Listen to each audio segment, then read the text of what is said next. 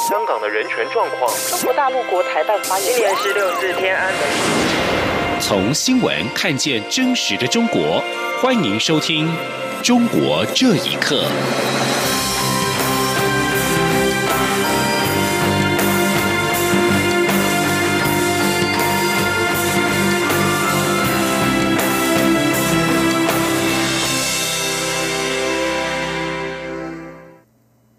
各位好，欢迎收听《中国这一刻》。今晚俗称武汉肺炎的 COVID-19 的疫情在台湾是逐渐的趋缓，国外的部分地区也有稍微降温的趋势。不过，由于台湾目前国际航线暂无开放的可能，但是两岸航线却由于货运需求量大，交通部在昨天释出正研拟增加六个航点以客机载货。而对此，交通部长林佳龙也在今天证实，并且指出货运跟客运都在评估当中。记者吴丽君的报道。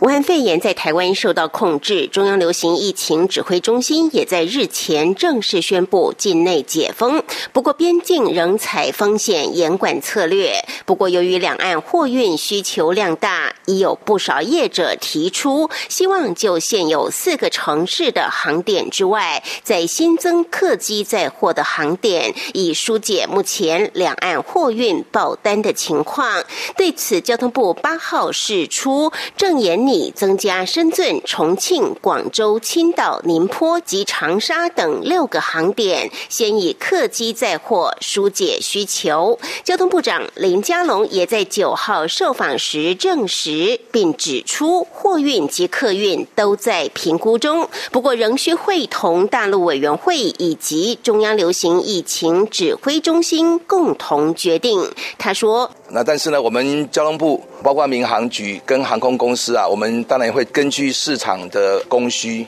那特别是两岸之间未来逐步开放之后啊的一个货运跟客运做一些规划。那这个都是要配合疫情发展，那指挥中心的决策。那因为主管机关也涉及陆委会，我们也会会同大家做一些讨论，预拟一些方案。可是这一个决策还是要。配合整个我们防疫的一个评估跟指挥中心的决策。目前两岸航线自二月十号起仅剩北京、上海浦东、厦门及成都机场，其余全数暂停飞航。另外，阿联酋航空自三月中暂停飞航台北后，也在日前宣布将于六月十七号起恢复往返杜拜、台北每周三次的客运服务。中央广播电台记者。吴丽君在台北采访报道。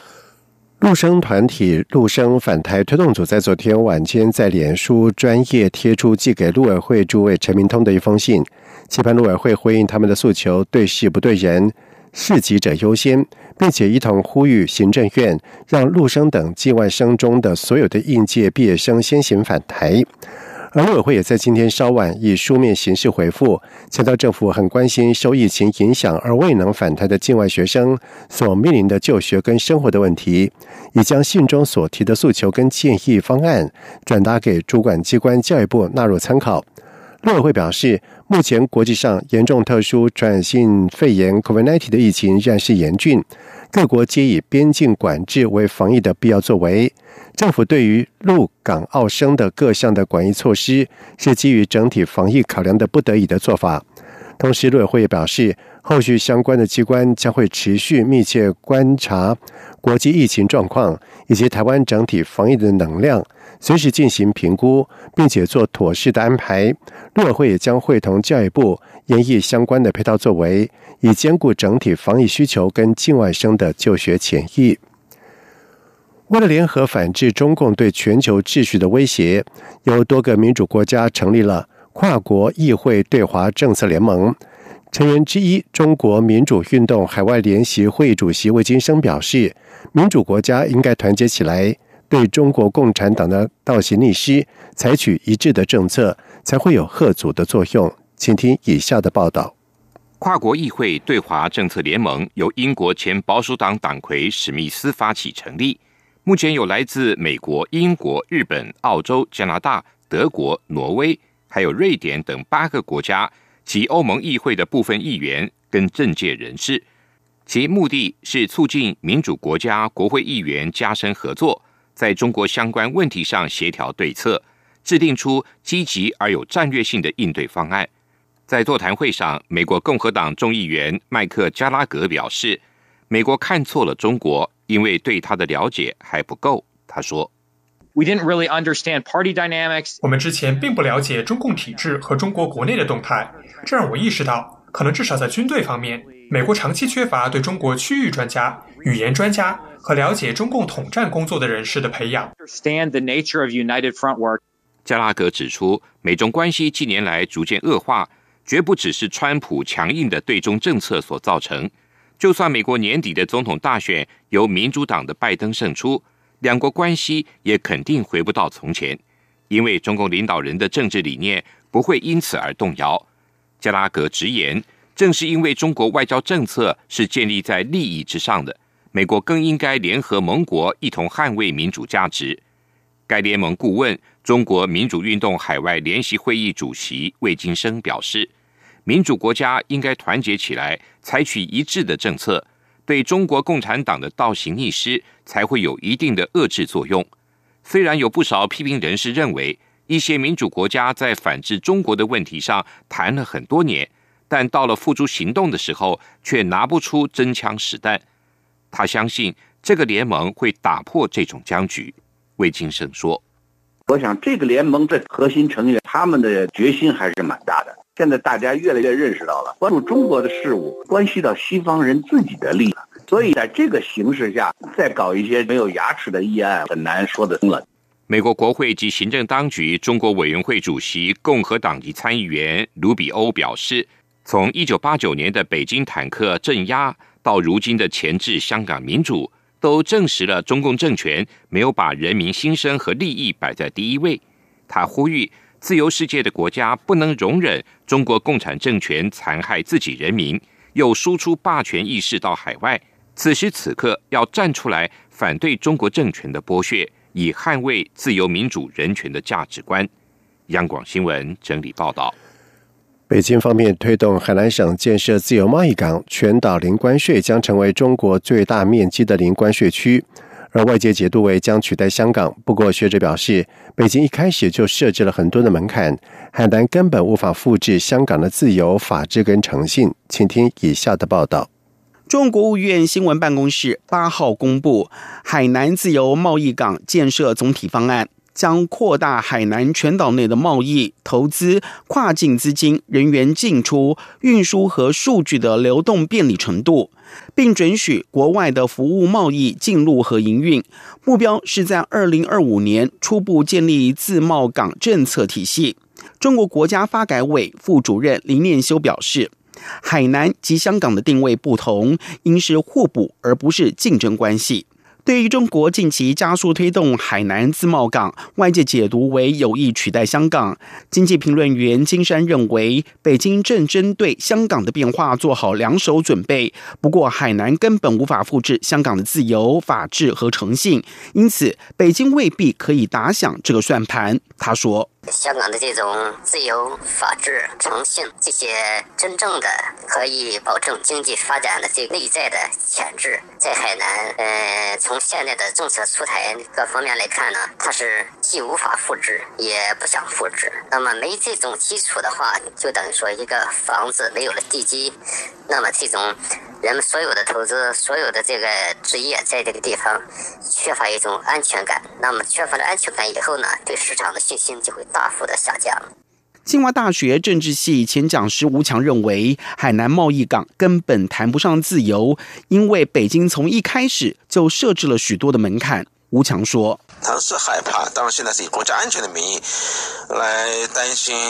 真正的自由贸易，实际上会冲击呃中国的六个稳定，从金融到政治稳定等等等等不一而足，是北京方面最担心的。他对海南实际上是做了相当多的限制，这些玩意儿的冲击，北京方面一开始就设立很多的门槛，已经跟自由贸易的概念相悖。香港商务及经济发展局长邱腾华也就海南设自贸港做出了回应，指香港不会视之为零和游戏，又指以海南对外的联系和位置，拥有庞大商机，设立自由贸易港能够令国家对外的贸易更加的开放，香港也会从中受惠，因此他乐见其成。有评论表示，根据相关规划，海南到了二零三五年才能够实现跨境资金流动自由便利，而香港一直实施联系汇率制度，因此仍然是中国资金进出最重要的窗口。央广新闻整理报道：中共总书记习近平执政以来，除了对一般的民众管控越来越严格之外，也对中共的党员加强各种的限制。根据中共中央和国务院机关近期所发布的内部文件，向公职党员下达包括党员干部不准在任何场合发表偏离两个维护的言论，以及不准浏览反动网站和不准收听收看境外反动电台以及电视节目等十九个不准。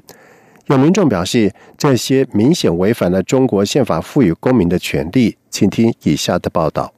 这份曝光的中共内部文件规定十九个不准，包括在任何场合都要谨言慎行，一切私生活场合不准说不同意见，特别是不准发表偏离两个维护的言论，以及不准点赞、不准浏览反动网站、不准收看收听境外反动电台以及电视节目等等。